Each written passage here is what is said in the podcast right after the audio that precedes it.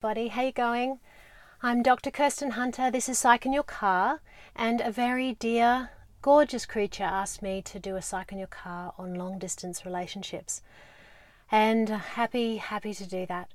So, first of all, I've got a little bit of experience. My beautiful John and I got together with us um, being from different parts of the world and long distance to start off with.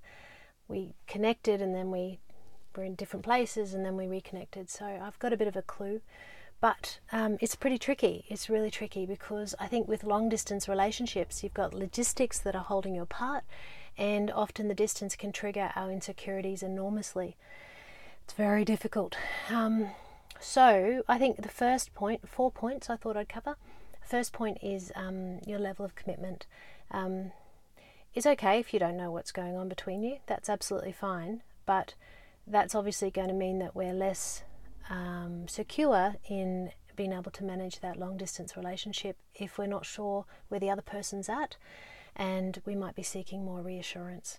So that's tricky. If we're both feeling um, quite clear in our commitment together, then obviously we're prepared to put in the hard yards and to work through that relationship um, until you can be together again. So, uh, first of all, that's a really tricky one to work out if you're on the same page or not. Um, the second is communication, big one.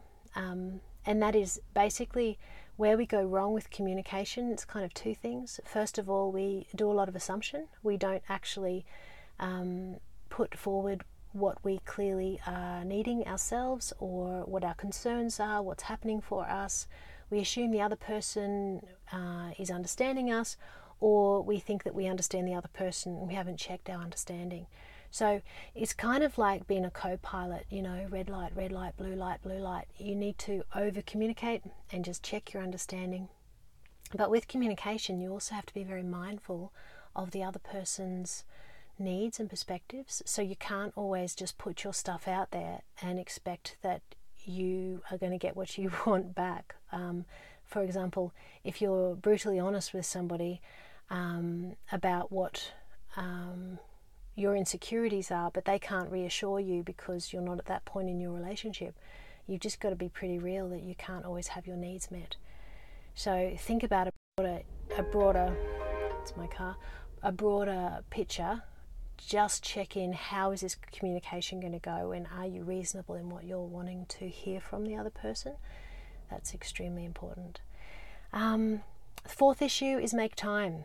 Um, we all get busy in our lives and time passes really quickly. So, making a routine scheduled time, it doesn't sound very romantic or very spontaneous or sexy, but it's it's really important. If you make a scheduled time that you know you're going to connect, um, it means that we don't get caught up in life and we re, we plug in with each other and we have the reassurance of connecting. Obviously, spontaneous time on top of that is fantastic, but it's just really lovely to just make sure that we prioritize each other with prioritizing that in our schedule and, and when we're going to catch up and try to find a time that's that works, which is really tricky when we've got um, different, um, you know, time um, zones across the world, etc.